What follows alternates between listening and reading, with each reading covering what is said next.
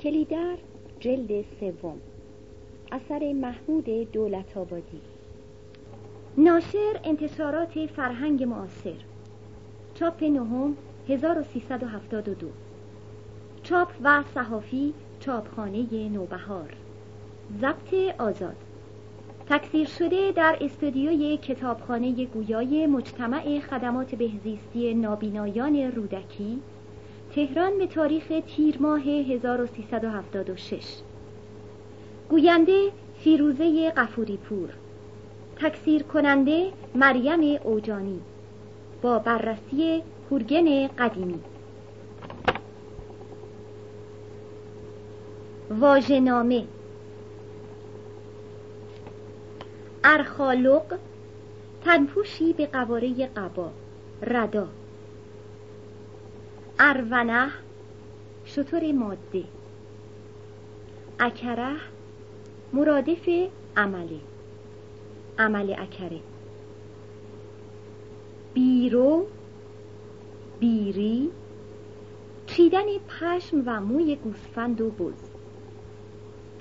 برگستوان پوششی که جنگاوران به هنگام جنگ برتن کنند. پوششی که هنگام جنگ روی اسب افکنند. پره پهنه. دور و پرت افتاده. پره بیابان. پفه به سوده پف. کنایه از برف اندک. به اندازه یک پف. فوت. پکی تیغ دلاکی. پلخمون فلاخون تخس مرادف تونک ترقبید نام درخت. تنبیدن فرو ریختن آوار شدن رنبیدن هم آمده است. تنبه در یک لط. تیجاندن افشرانیدن. تیزده سهم آسیابان از آرد کردن جو یا گندم. جل پالان. جلت زبل ناتو. چرمک تلنگر. چنق چانه. حسه سهم. خل آب قلیز بینی. خبیر کرد خویس بخار آب. در مثل بخاری که روز آفتابی از خاک برف نشسته برخیزد. دستحلال ختنه. دوسیه پرونده واژه فرنگی است احتمالا فرانسوی. ربک آرواره. شرنگ در اینجا معنای مستقیم آن جشن و پایکوبی است در عروسی یا ختنه سوران. شلات گل و آب آلوده. شمه آغوز. علفه آستانه ماه نوروز کنایه از رویش گیاهان. قرش سیاه. کالار بوز دو سه ساله. کپان پلاسواره ای که روی تن برهنه اسب یا چهار پای دیگر اندازند. کرای معادل ارزش. مثل کرا نمی کند ارزش ندارد. کرپه دیرزا بره یا ای که دیر از موعد معمول از مادر بزاید. در مورد محصول دیرکشت هم به کار می رود. کرت بار دفعه. کلخچ یک جور خار هیزم. کلقر یک جور هیزم. کلینه تلقین تأثیر افسونی به قصد سلب اراده دیگری. کسخانه لانه پرنده.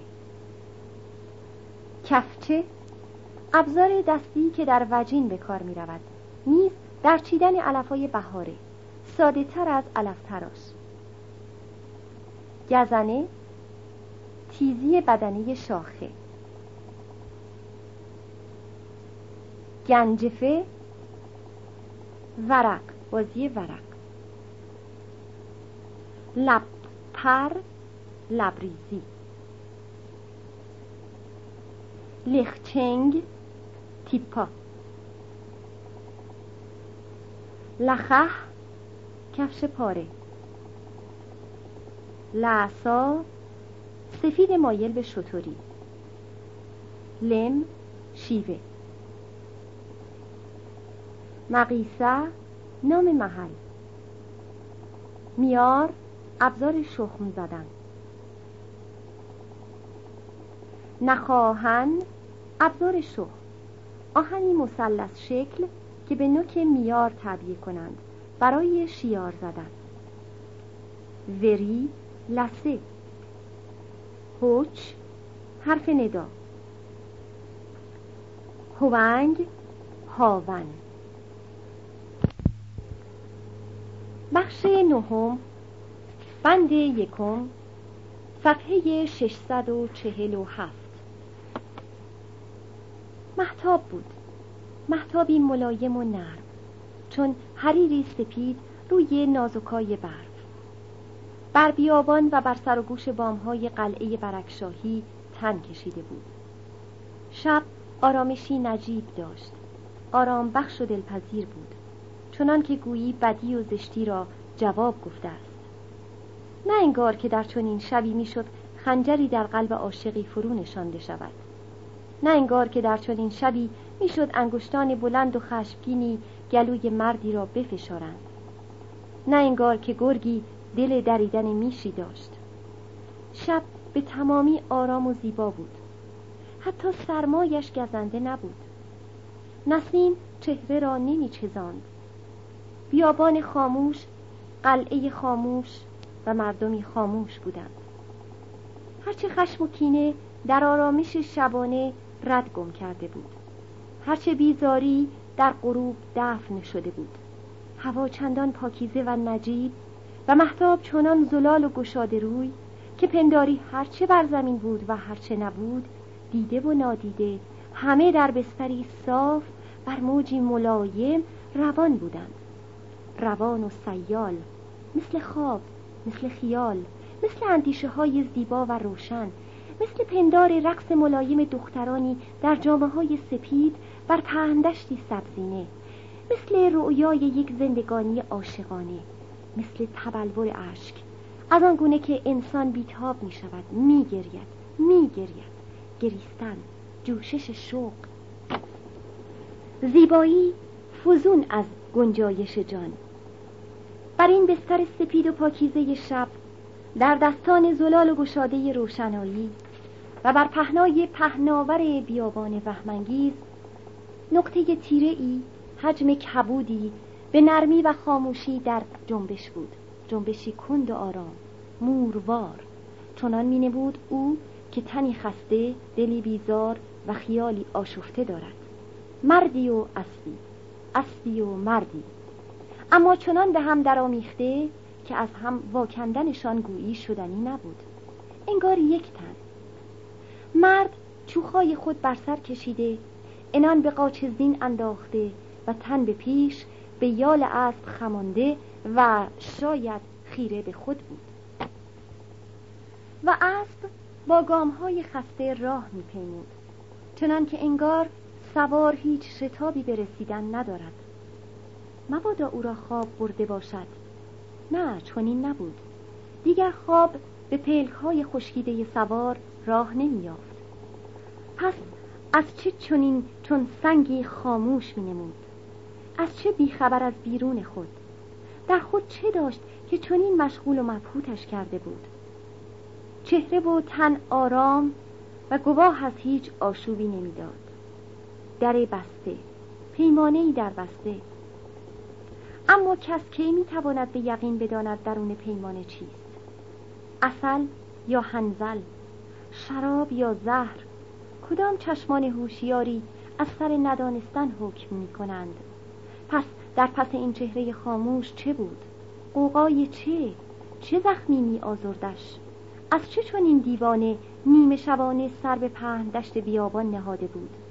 چشم می شد تن و جان از چه چونین به سرگردانی سپرده بود؟ پیجوی کدام چشمه؟ به نشان که می‌رفت؟ کدام آشنا؟ کدام دلبند؟ سر سودای که را داشت؟ سوار سر برآورد. رسیده بود. پناه قلعه برکشاهی کنار دیوار گورکن مارگزیده. چه شبی بود آن شب؟ پندارش موی بر تن راست می‌کرد. تندری بود که شب را به خشم می شکافت و خیال را بر می آشوبید. شب شب.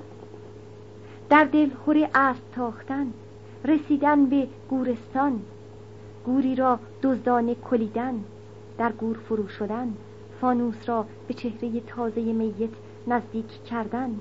آی پیشانی پریشان شده و ماری به گرد گردن پیچیده. مار سر درون کاسه سر فرو برده و میکاود. مار مغز می‌خورد. جیغ گورکن. مار گورکن را سیاه کرده است. حراس شتاب و تاخت در دل شب. گریزی ناجوان مردانه. اما اگر مانده بودی چه می‌شد؟ آنچه رخ داده بود آیا واژگونه می‌شد؟ نه به یقین نه. پس این عذاب چه بود که جان را چنین میجوید؟ گورستان همچنان همراه نادلی بود. هم حال هم هنگامی که دور بود. از سر کنجکاوی و بیم برگشت و نگاه کرد. پرده نازک برف پستی و بلندی گورها را پوشانده بود و گورستان چیزی جز تک زمینی ناهموار نبود. با این همه آشکارا می‌شد رد قبر مدیار را دید. آنجا بر کنار از دیگر گورها بیگانوار و آن درخت. درخت خشکیده بیبار و برگ. درخت تکیده و لاغر که شاخه هایش همچون انگشتان بیرمق پیرزنی جوان مرده رو به آسمان داشت. تنها همین درخت این درخت یکه و صبور گویی مردبان گورستان بود. نگاهش کن به اسکلتی میماند. خنده خشکی اگر در خیالت بپیچد قلبت در دم خواهد ایستاد. از خاک که رویده است این درخت. درخت کدام میوه است آیا؟ چه بار می‌دهد؟ خام چه خامی تو. جمجمه ها را بر شاخه هایش نمی بینی؟ نگاهت کجا گریخته است؟ بنگر بی واهمه بنگر. راست در چشم آنچه هست. جمجمه ها. آه چند جمجمه؟ صد تا هزار تا. یک تنه خشک و هزار جمجمه آویخته بر شاخه ها وردی بخوان و به دورت فود کن. بسم الله. دندانهایش از خلجان بر هم کلید شده بود. پشتش تیر می‌کشید و لرزه آشکارا در هفت بند تنش حس می‌کرد. نکند گورکن را هم همانجا درون گور مدیار خاک کرده باشند. کرمها با تن تکیده او چه می‌کنند حالا؟ چیست این مرگ؟ چگونه به سراغ آدم میآید؟ از کجا پیدایش می‌شود؟ چرا پیشتر خبرت نمی کند از مادرت زاییده می‌شوی و خیالش را هم در سر نداری. قافل از اینکه او هم مرگ هم با تو از مادر زاییده می شود پا به پای تو قدم به قدم. شاید او مرگ از مادری دیگر از مادر خود زاییده باشد. اما با هر نفس با هر گام با هر دم و آن تو به او نزدیک می شوی و او به تو. رو به تو می آید مثل چیزی که تو رو به آینه بروی. تو رو به آینه می روی چیزی هم شبیه تو هم تو رو به تو می آید دیر یا زود به هم می رسی تو و مرگ من و مرگ او و مرگ. نه اصلا مرگ از روبرو نمی آید مرگ پا به پا می آید مرگ با تو می زاید همزاد تو از تو می زاید از تو می روید مرگ تویی. همان دم که زندگی تویی. همین که پایی به زندگی گذاشتی گام در آستانه مرگ هم گذاشته ای این دو را نمی‌توانی از هم جدا کنی. با همند. اصلا یکی هستند. مرگ و تو. تو و مرگ. اگر بخواهی از مرگ بگریزی به زندگانی باید پا نگذاری. کاش می‌شد مرگ را زیر پاهایت له کنی نابود کنی. اما مگر می‌توانی سایت را زیر پایت له کنی؟ نه. سایت هم به اندازه خود تو سمج است. تا تو هستی او هم هست. هست تا تو را به سایه مطلق بکشاند. تا تمام سایه. او سایه تو دمادم رو به گسترش است. هر روز پهناوا می کند. بیشتر پهناوا می کند. قد می کشد. بیشتر قد می کشد. کشیده تر و پهناورتر می شود. و تو دم به دم آن به آن کم حجم تر می شوی. کم حجم تر کوچکتر سبکتر بیرنگتر خردتر سایده تر ناچیزتر. تا اینکه به چیزی رقیق چیزی مثل حسرت بدل شوی و بعد ناگهان تبدیل شوی تبدیل به سایت. جز به سایت بشوی خود سایت. و این تو را به سایه بزرگ بسپارد. به غروبی پهناور وصلت کند. به شب تمام. تو در سیاهی گم می شوی من در سیاهی گم می شوم او در سیاهی گم می شود گورکن حالا در سیاهی گم شده است. اما خانه گورکن چه تنگ است. به چند گور میماند که به یکدیگر دالان گشوده و دیوارها را از میان برداشته باشند. چه دیوار کوتاهی. یک گنبدی بام بیشتر ندارد. کسانش لابد زیر همین گنبدی شب را صبح می کنند حال چه باید کرد؟ دیوار خانهاش شکسته است. خانه در ندارد. کیسه گندم را می‌توان از ترکبند اسب باز کرد. آرام و بی صدا به درون برد و پشت در گذاشت. می‌توان مشت به در بند کوفت. زن گورکن را بیدار کرد و فرا خواند. کیسه گندم را پیش چشمش گذاشت و حال روزش را پرسید. پس انان گرداند و بازگشت. می‌توان خود را مسافری وانمود که راه گم کرده و از سرما به خانه مسلمانی پناه آورده و آتش می‌خواهد. پس در روشنایی آتش می نشیند و پیاله چای می نوشد سر حرف می گشاید و به زبان دل زن گوش می دهد و سرانجام اولاد ارشد او را به گدگی در خانه می برد. همه کاری می توان اما نباید بیش از آب نوشیدنی طول بکشد. ماندن به زیر سقف خانه مردی که فریب گندم کندوهای تو او را به زهر مار سپرده است. تاب و طاقت سنگ می‌خواهد نه دیدن کسانش میگزدد فرزندانش چه داری به آنها بگویی؟ خود را می‌خواهی بشناسانی؟ نه. می‌خواهی یتیم نوازی کنی؟ این هم که از تو بر نمیآید تو زبان نوازش نداری. خودت را می‌خواهی به نمایانی نه. در حال حوصلت نیست. دیگران را می‌خواهی زیر بار منت خود بگیری؟ نه. آخر برای چه نظرتنگ که تو نیستی. پس به جوهر کار خود بپرداز. جوهر کار تو چیست ای سرگردان بیابانی؟ فرود آی. نادلی پا از رکاب بدر آورد نرم و سبک از اسب پایین پرید. دهنه به شکاف دیوار گیر داد. چوخا از دوش روی زین انداخت. و به کار گشودن ترک بند شد. پس کیسه آرد را بر دوش گرفت و در پناه دیوار به راه افتاد. دزدانه پا به حیات خانه گذاشت. آرام و سبک تا پشت در رفت. کیسه از دوش پایین گرفت. بیخ دیوار خانه گورکن گذاشت و از راه آمده بازگشت. در گذر از آدم روی دیوار به دنبال سر نگاهی کرد.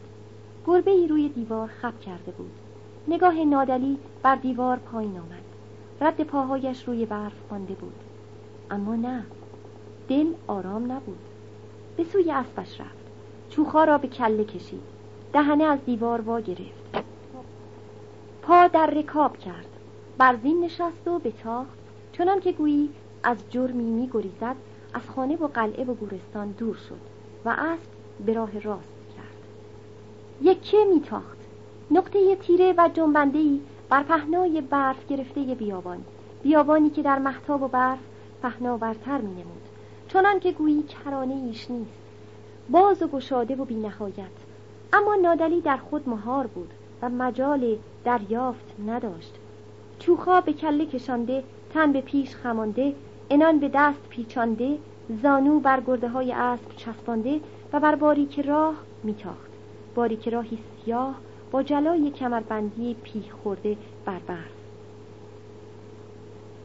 خیال خاطر نادلی را تنها اندیشه واماندگان خانه گورکن به خود مشغول داشته و پندار واکنش فردای ایشان در پی دیدن کیسه آرد احساس خوشایندی در او بیدار کرده بود. احساس سبکی و پاکیزگی مثل اینکه در چشمه زلال تن شسته باشد. امید آسودگی و آرامش. پندار قرار. امید اینکه دیگر کابوس نخواهد آمد. عذاب از او دور خواهد شد. بیماری تنش را وا خواهد گذاشت و او به زندگانی پیشین خود دست خواهد یافت. به خود باوراند که چنین خواهد شد.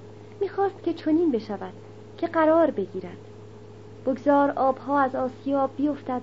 آن وقت فرزند ارشد گورکن را هم میآورم در خانه هم گدگی بکند. اما نه به این زودی. بلکه آن روزی که یقینم بشود برایم دردسر نخواهد داشت. این خیال هم برای نادلی امیدی بود. امید اینکه با چنین خدمتی به خانواده گورکن گناه های تنش خواهند ریخت. پاک خواهد شد. جوان گرفتار وهم و پندارهای خرافی خود شده بود.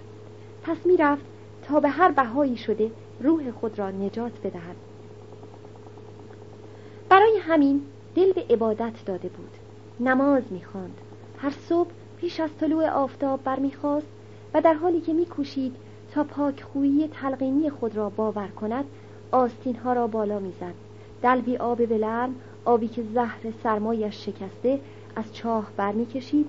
ابریق چدنی را پر آب می‌کرد و با ذکر ورد و سلوات لب گودال خانه می نشست وضوع می گرفت و می رفت سجاده مانده از پدر را پهن می کرد و به نماز می استاد.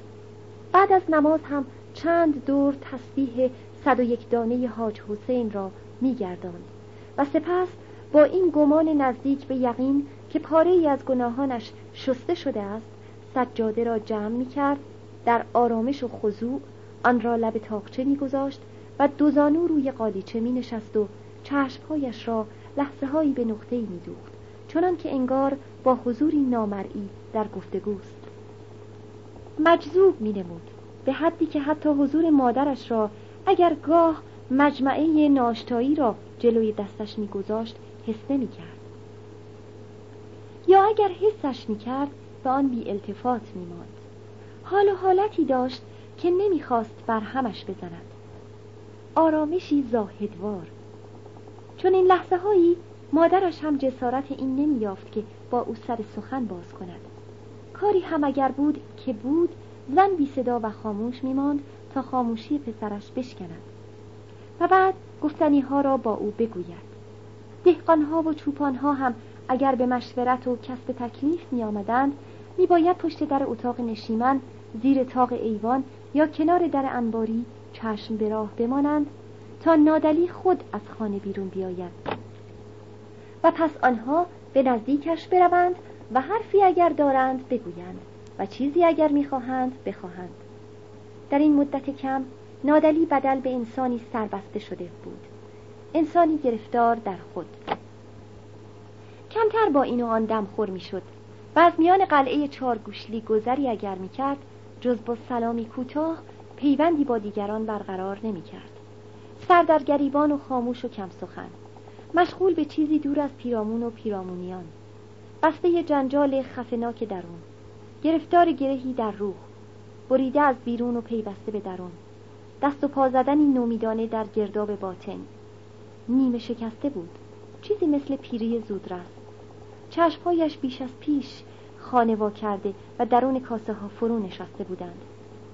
سر گونه های مغولیش که شباهتی بسیار به استخوانبندی چهره مادر داشت بیشتر برجسته شده و لبهایش بیش از همیشه به هم چسبیده و قفل بودند. سینهش کمی فرو نشسته بود. استخوانهای کتفش بیرون زده و گردی سرشانه هایش برآمده تر شده بودند. گوشه گردنش لق شده و رگهای بیخ گوشهایش میخ و کشیده می نمودند و آرواره هایش از زیر پوست بیرون زده بود. پیری زودرد یک جور پیری خام و افسردگی درون. بر پیکر و استخوانبندی و بر روان نادلی بال انداخته بود. در جوانی نادلی بر فرودست عمر قلتیده بود. تا کی به پا خیزد؟ پنداری که هرگز به یادش راه نیافته بود. گویی خود را افتاده نمیافت تا آرزوی برپا شدن را در خیال بپروراند. این احوال که او داشت برایش عادی و حتی توان گفت دلپذیر بود. در این ناآرامی خود نوعی آرامش میافت حالتی از تسلیم دلچسب و رضایت آرام بخش احساسی ملایم چیزی مثل رهایی. چنان که خود را به نسیمی نرم سپرده باشی یا در آبی روان و سبک به شنا پرداخته باشی با نماز و روزش خلوتی در قلب خود یافته بود خلوتی در باور خود. کنجی پاکیزه و دور از حیاهوی بسیار. موج قوقا را از سر گذرانده میپنداشت. می‌خواست که از سر گذرانده بپندارد. دیگر خروش خوش نمی داشت. این را دلش می‌خواست که بیارامد. خود را در ردایی سفید و بلند میپسندید با کاکلهایی افشان بر هر سوی در پهندشتی گشاده و سبز بر معبر بادهای ملایم. این کشش را خوش می داشت. این رهایی دور از قید. این که در باد و عطر دشتها رها شود. خوش می داشت بتواند بر آب بر گونه بلورین آب گام بگذارد و بر آن گذری کند. دل در پی پندار خیش. آزردگیش همه از در و دیواری که پیرامونش پرا بستند باید بتواند از صدی بگذرد از بندی برهد چیزی را در بیرون و درون خود بکسلد این زمین ها دهقان ها ها دیوارها خانه ها و کسان همه را بند پای خود احساس می کرد آنچه بود و برای او باقی مانده بود بیش از آنچه او را به خود بکشاند بیزارش می کرد همه آن داشته ها که پیش از این به خود پسندی هایش بال می بخشید اکنون باری بر دوشش بودند. همه کلافه گنگ و مبهم بودند که او نادلی خود را در آن گم می یافت چشم راه خنجر برایی تا به ضربه ای از هم وا در ردشان پایی در مرداب و دستی در باد. خاموشی خاموش بودن. میشه نجیب و شیرده. سرفرو افکنده. آرام. بی پرخاش و بی خروش. آرام آرام. نادلی آیا می توانست آرام بماند؟ نادلی سر که از روی سینه برآورد ماه میدان گسترده ای را پیموده بود و می‌رفت تا در شانه چپ آسمان فرو غلطد. پست و بلندهای چهار گوشلی در سایه روشن بهمنگیزی نشست کرده و پفه سبک برف بر کلاهک بامها و دیوار خانه ها به این وهم زیبا دامن می‌زد. خاموشی به شب آمیخته بود و حجم دیوارها، خانه ها و خرابه ها از درون شب خاموش خود را به رخ میکشیدند. کوه کوتاهیال در آرامشی بزرگ شانه کنار شانه چارگوشلی لم داده بود چون این می نمود که پنجه پاها را به زیر پوست قلعه خیزانده و نگاهی سنگین به همه چیز دارد اسب نادلی سایه کمرنگی را به کندی کنار خود می کشند. نگاه نادلی همراه سایه اسبش می آمد و می آمد تا اینکه می ایستاد ایستاد و اسب سم بر سایه کوبید. پل شکسته بیخ دیوار خانه زمین آشنا. رسیده. نادلی پا از رکاب به در آورد و سبک بر زمین ایستاد. در و دیوار آسمان و زمین روشن به رنگ کاه. نادلی دهنه را به دست گرفت. پشت در خانه زنجیر را به صدا درآورد. نه دوبار یک بار. نیازی نبود چرا که مادر با چشم باز میان جایش نشسته و انتظار او را داشت. صدای پای نادلی صدای نفس او را هم مادر می توانست حس کند و بیابد. بوی پسر را می توانست از نسیم بستاند و بداند که نادلی آمده است. مادر نادیده را می داند پیشواز در به روی نادلی گشوده شد و نادلی مادر را در جامعه سیاه کنار چارچوب در ایستاده دید. مادر با نگاه نگران خود نادلی را به درون می‌خواند. جوان به آستانه در پا گذاشت. دهنه اسب به مادر سپرد و خود یک راست به ایوان و سپس به اتاق رفت و بیان که فتیله لامپا را بالا بکشد پوتینهایش را از پا کند و روی جا قلتید می‌دانست که مادرش در را از پشت خواهد بست. خرجین را از ترک بند اسب پایین خواهد گرفت. اسب را به سر طویله خواهد کشاند. آزوقه در آخرش خواهد ریخت و شتابان پیش او خواهد آمد. چی می‌خوری برایت درست کنم؟ او گفت هیچ.